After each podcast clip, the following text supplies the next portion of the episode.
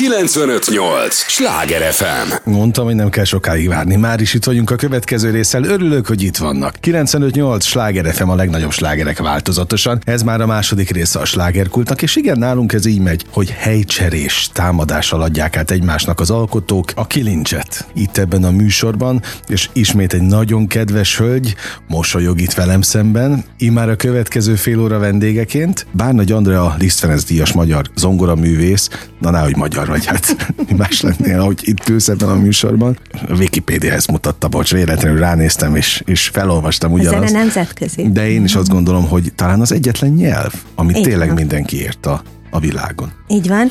Én is Örülök, nagyon sok szeretettel köszöntöm a kedves hallgatókat, nagyon örülök a meghívásnak, köszönöm szépen, mindig megtisztelő ide jönni hozzád. Hát Hát bizony, mert mennyi minden történt, mióta nem találkoztunk. nagyon sok minden. Hála Istennek, és mindig, mindig olyan örömmel teli a szívem, hogy olyan színes az életem tényleg. Tehát mindig új ötletek, és nagyon jó emberek csatlakoznak mellém, és, és én azt gondolom, hogy a zenével tényleg lélekhidakat építünk, és a szeretetet közvetítjük, és hát a szeretet tényleg az a csoda, amit ha megosztunk, akkor meg sokszorozódik.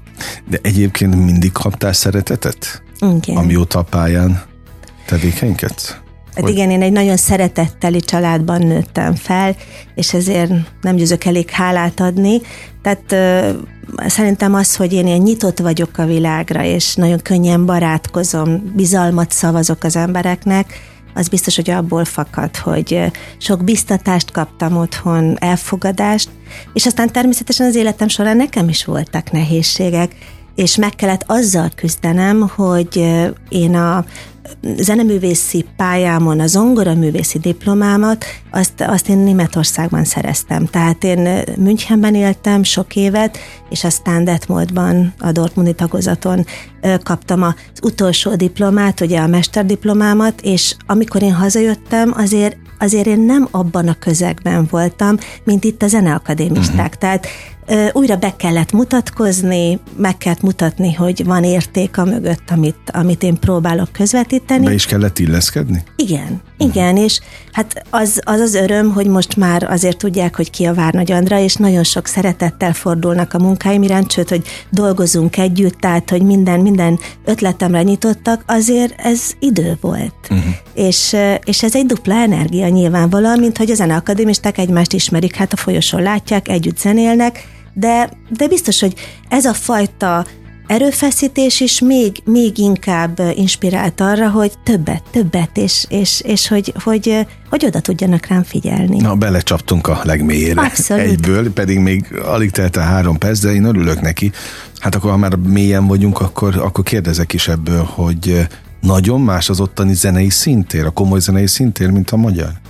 Hát sajnos ez már nem tegnap volt, tehát okay. a koromból de fakadóan. például akkor másabb volt? Ö, igen, igen, és, és én nagyon-nagyon örülök, hogy kint lehettem. Én rengeteget tanultam abból a nyitottságból, és abból a következetességből, ami a, ami a német emberekből áradt.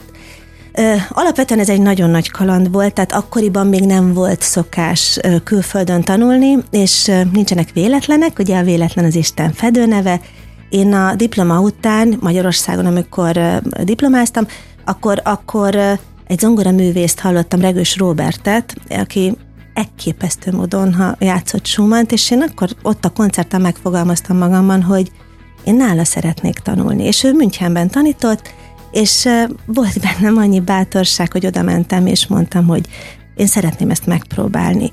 És hát akkor azért még nem voltak annyira nyitottak a dolgok, és hát anyagilag is nagyon nehéz volt ott kijönni, és én mindent Münchenben elvállaltam, tehát én voltam gyerekvigyázó, aztán amíg nem beszéltem rendesen a nyelvet, addig nyilvánvalóan akár még takarítani is elmentem, tehát uh-huh. megtanultam a Beethoven szonátát, és akkor utána én mentem, és, és muszáj volt muszáj volt egy kicsikét az anyagi finanszírozást megoldani. Természetesen itthonról mindennel támogattak a szüleim, de hát egy közgazdász édesapa és egy tanár édesanyja azért nem tudta a kinti életet teljesen finanszírozni, és rengeteg mindenre tanított. Például arra, hogy hogyan osszam be az időmet. Uh-huh. Tehát, hogy hogyan kell koncentráltan gyakorolni. És például azt, hogy azt mondják, hogy jól fókuszálok, az biztos, hogy ezekből az évekből hozom. És maga az, hogy, hogy a teljesítményt értékelték. Tehát azt, hogy, hogy senkit nem érdekelt, hogy ki honnan jött, ki kinek az ismerőse, hanem éppen akkor az a darab hogy szól, és, és látnak-e ebben jövőt.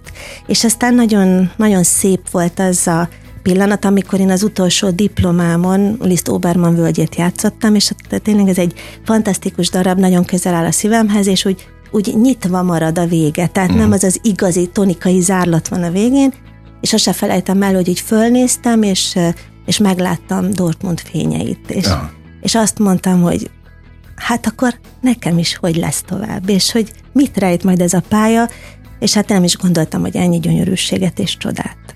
Na, ez nagyon szép lenne végszónak is, de hát nem, hogy végszó, hát még, még alig kezdtünk bele a beszélgetésbe, mert rengeteg aktualitáson, ahogy mondtam is az elején a, a, a beszélgetésünknek lesz például a Zeneházában, a Magyar Zeneházában Bizony. egy koncerted ami igen. egy fontos, te játszottál már ott a Zeneházában? Igen, igen, igen. Igen, október 8-án, és nagyon, nagyon boldog vagyok. Milyen mert... a hely? Ezért kérdezem. Szuper. Tehát egyszerűen, egyszerűen inspiráló. Tehát azt érzed, hogy, hogy, hogy valóban ott a zene csodája meg tud születni, és meg tudja érinteni az embereket mm. és a lelkeket. Nagyon-nagyon hálás vagyok, mert mind koncertezhettem, mint pedig a társasjátékomat, a violin világát egy workshop keretében uh-huh. bemutathattam.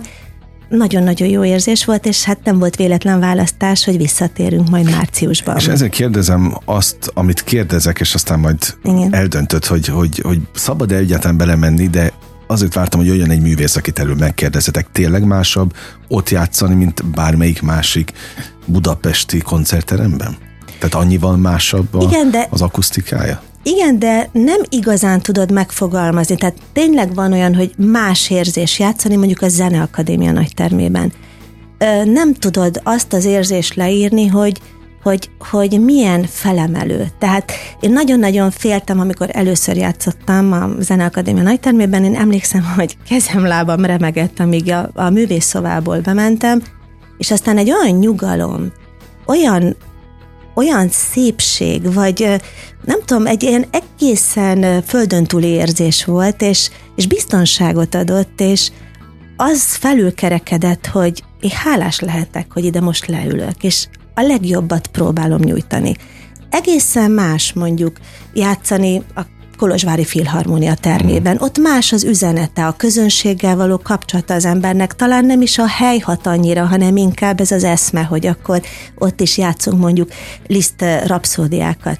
A Magyar Zeneháza mind a modernségével, mind a mind azzal az üzenettel, tehát hogy mögötted vannak a fák. Tehát, hogy alapvetően, uh-huh. hogy, hogy, hogy behozod azt a, azt a mélységet, a természetet, a, az Isten csodálatos teremtett világát, hogy, hogy, hogy úgy, úgy, úgy összeolvad a zenével együtt, és, és még inkább érvényesül az üzenet. És én azt hiszem, hogy ha egy művésznek az megadatik, hogy a, az izgalmát, ami kell, ami mindig kell, mert van egy természetes druk, ha azt felül tudja írni, a teremnek az a fajta atmoszférája, amely a zene üzenetét erősíti, akkor biztos, hogy az ember jó helyen áll, és jó helyen játszik még visszatérve a Magyar Zeneházára, tehát azért ez nem csak az én koncertem lesz, ez ennél sokkal inkább uh-huh. túlmutató, tehát az egyszülős központtal szervezzük ezt, ez egy csoda előadás lesz, Lélekhíd címmel, tehát az én klasszikus mesejátékomat fogjuk a színpadra állítani,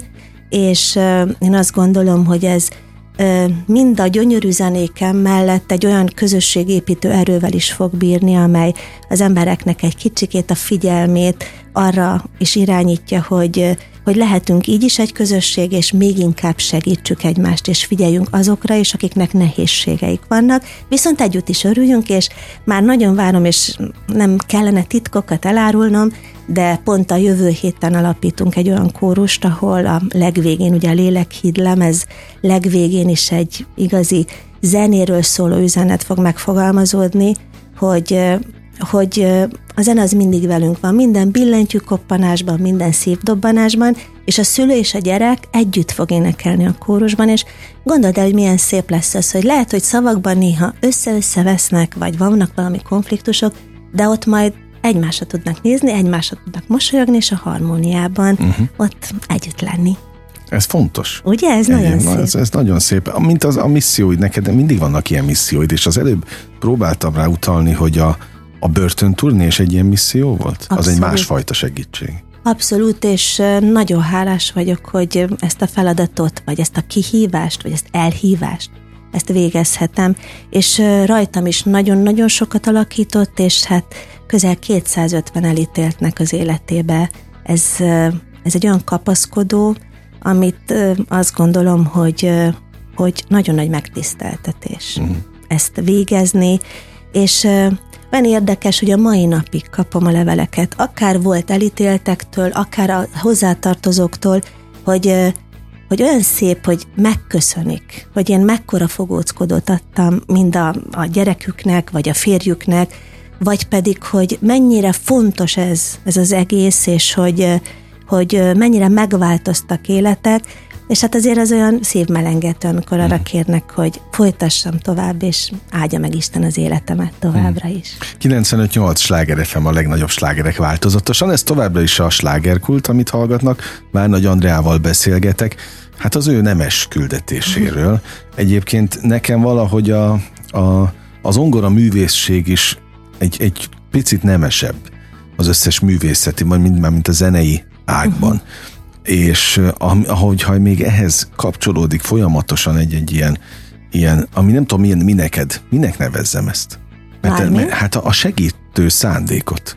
Az, hogy te mindig olyan jótékonysági uh-huh. produkciókban, és rád ez abszolút jellemző, ahogy néztem a, a, a bibliográfiát, hogy tulajdonképpen mindig ilyen voltál. és hogy milyen, na ezt, ezt kellene, erre kér, várom a választ. Azt hiszem, hogy ebben nagyon fontos a szülői példamutatás is, és én ezt próbálom örökíteni a saját gyerekeimnek is.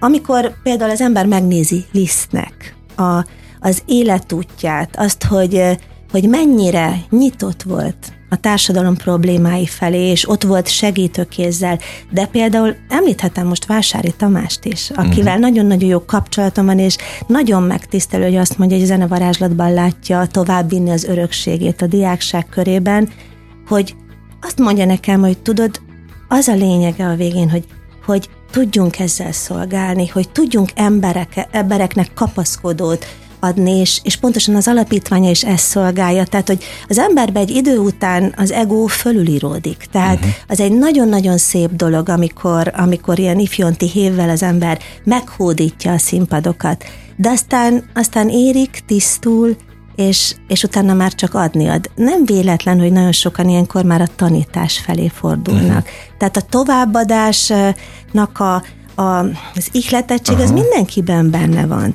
És én azt gondolom, hogy ezt a részét, hogy nagyon szeretek menni hátrányos helyzetű gyerekekhez, nagyon-nagyon szeretem a kárpátaljaiakat. Hát azt, hogy a zenevarázslat mozgalom az gyakorlatilag kultikussá váltott kint, és, és, és én egy szál vagyok nekik most ebben a helyzetben, akár online formában, akár amikor kimentem, és 77 zeneiskola bekapcsolódott, és egyszerre szólaltak meg a hangszerek, együtt imádkozva Kárpátaljáért, ugye 2022 uh-huh. áprilisában. Mindig mondom, amit Csaba testvér mondott, hogy ha nem hiszel a jó emberekbe, kezdj el valami jót tenni, meglátod, hogy mennyien odaállnak majd melléd.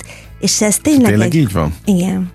És ez azt kell mondjam, hogy így van, mert az rendben van, hogy én vagyok ennek a tíz parancsolat projektnek a mentora, de mellém állt az állomány.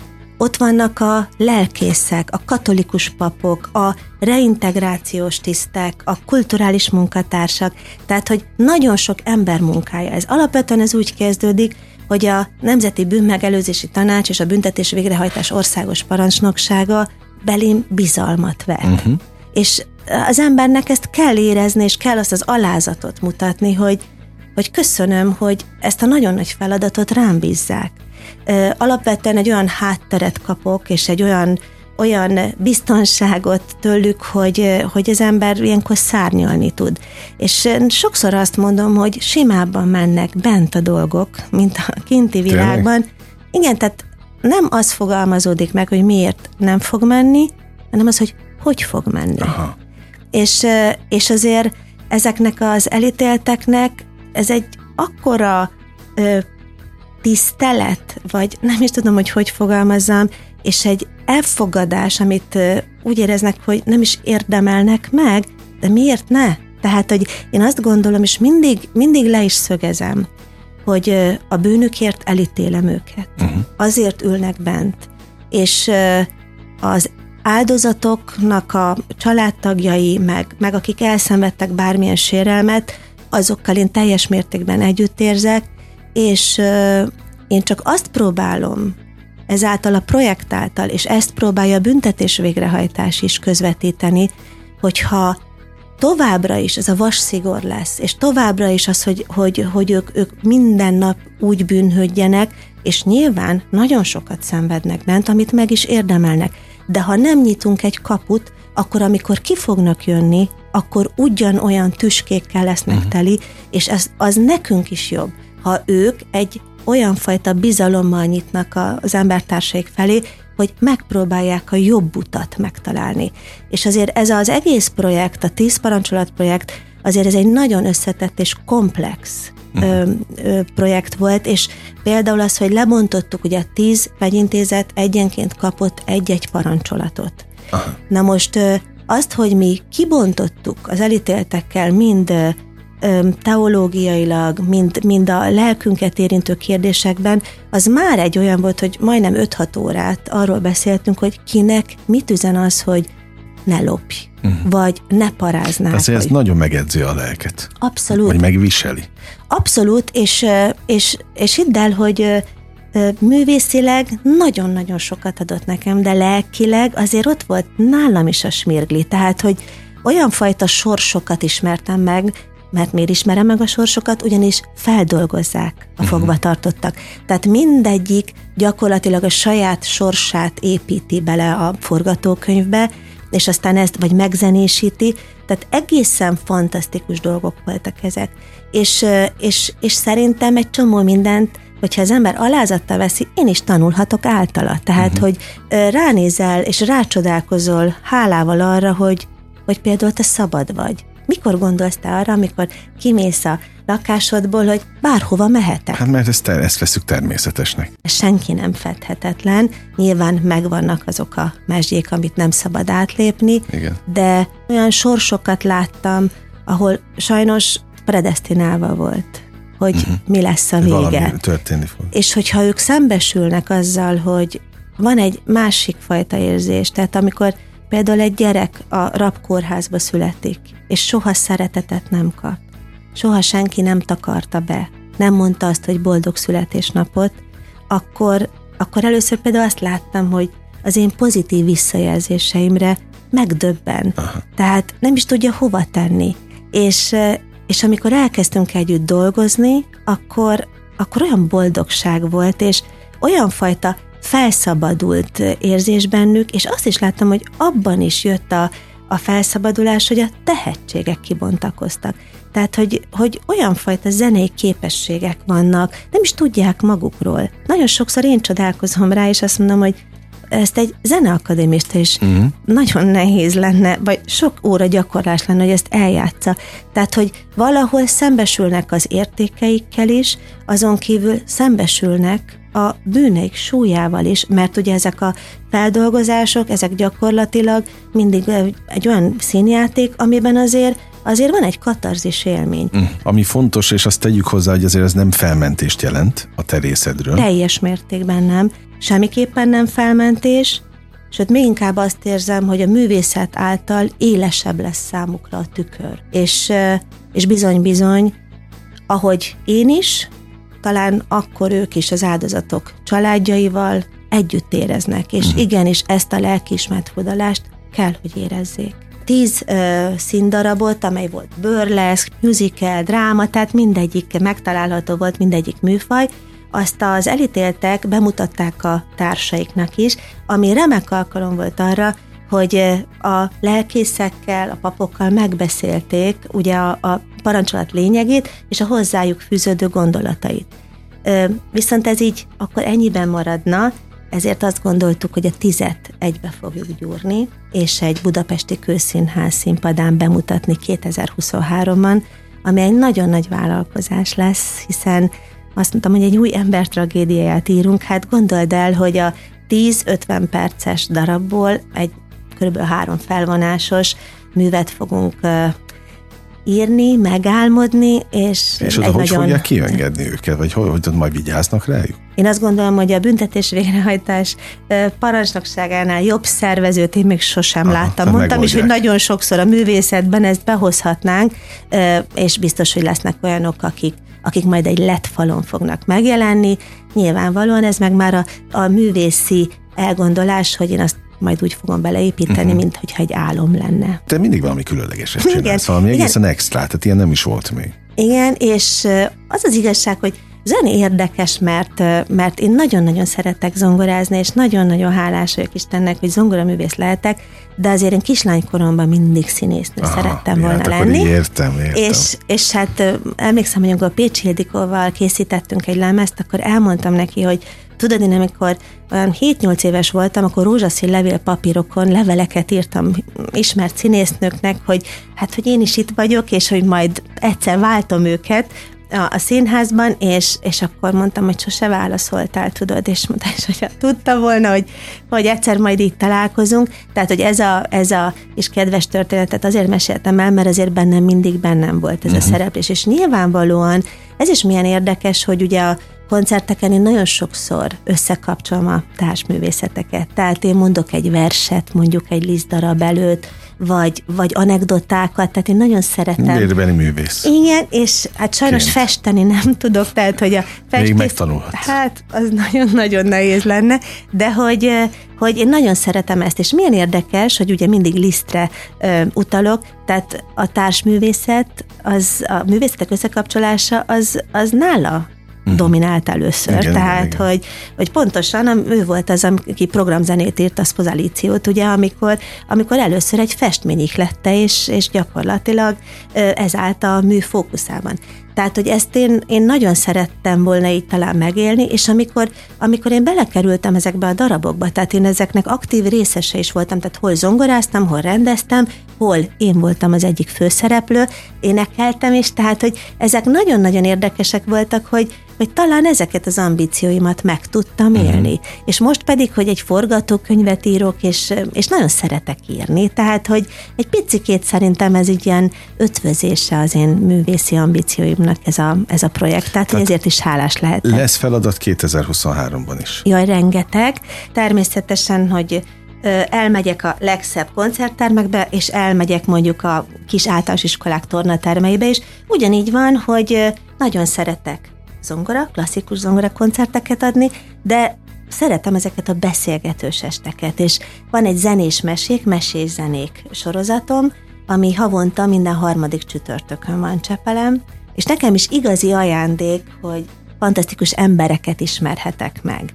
És annyit tanulok ezekből a beszélgetésekből, a legutolsó vendégem most decemberben például Kubik Anna volt. Hát nekem az egyik karácsonyi ajándékom a vele való találkozás, mert olyan mondatokat fogalmazott meg az élet értelméről, a, a művészeti küldetésünkről, tehát én azt gondolom, hogy utána még majd egy két órát beszélgettünk, és, és ő mondta azt, hogy azt a Babics idézetet, hogy hang vagyok az ő szájában. Uh-huh. És akkor azt mondtam, hogy ha én hang lehetek Isten szájában bármivel, amivel szolgálok, akkor, akkor nagyon örülök, hogy, hogy művész lettem. Milyen szép útra való ez is. Igen. Ez folytatódik 2023-ban is. Igen, természetesen ez is, ugyanúgy a zenevarázslat koncertek is. Aztán ott vagyok az Erzsébet táborokban, tehát én azt gondolom, hogy hogy ha ez így lesz, ahogy most a naptáram folyamatosan telik, akkor tényleg egy zenevarázslatával teli 2023-am lesz. És hát készülünk ugye, amire nagyon sok szeretettel várunk. Minden zene szeretőt, és zongorázni vágyó gyereket, tanárt, ugye a négykezes fesztiválunk, majd áprilisban, és hát rengeteg jelentkezési lap érkezik, ami nagyon jó üzenettel bír, mert igenis nagyon szeretnek az emberek együtt muzsikálni, és tudod, mindig vannak új kategóriák, tehát nagy sikere volt a tanár tanárnak, a tanárdiáknak, és idén pedig meghirdettük a szülőgyerek kategóriát, és jönnek a jelentkezések. És hogyha Még otthon, izgalmasabb. képzeld el, anyuka főz, és apuka meg a gyerekkel éppen készül a zenevarázslat négykező zongoraversenyre, hát akkor mi lehet ennél szebb? Na mit kívánjak akkor? Így a végén. 2023-ra, hát sok-sok zenével teli Na, pillanatot. így legyen. Nagyon köszönöm, hogy itt voltál. Várnagy Andrával beszélgettem, és sok erőt, kitartást a misszióidhoz, az fontos. Kedves hallgatóink, ez volt a slágerkult mára, ami most bezárja kapuit, de ne feledjék, holnap ugyanebben az időpontban ugyanitt újra kinyitjuk. Köszönöm az idejüket, ez a legfontosabb, amit adhatnak. Sok élményt és értéket kívánok a következő időszakra is. Engem Esmiller Andrásnak hívnak, vigyázzanak magukra. 958! Sláger FM!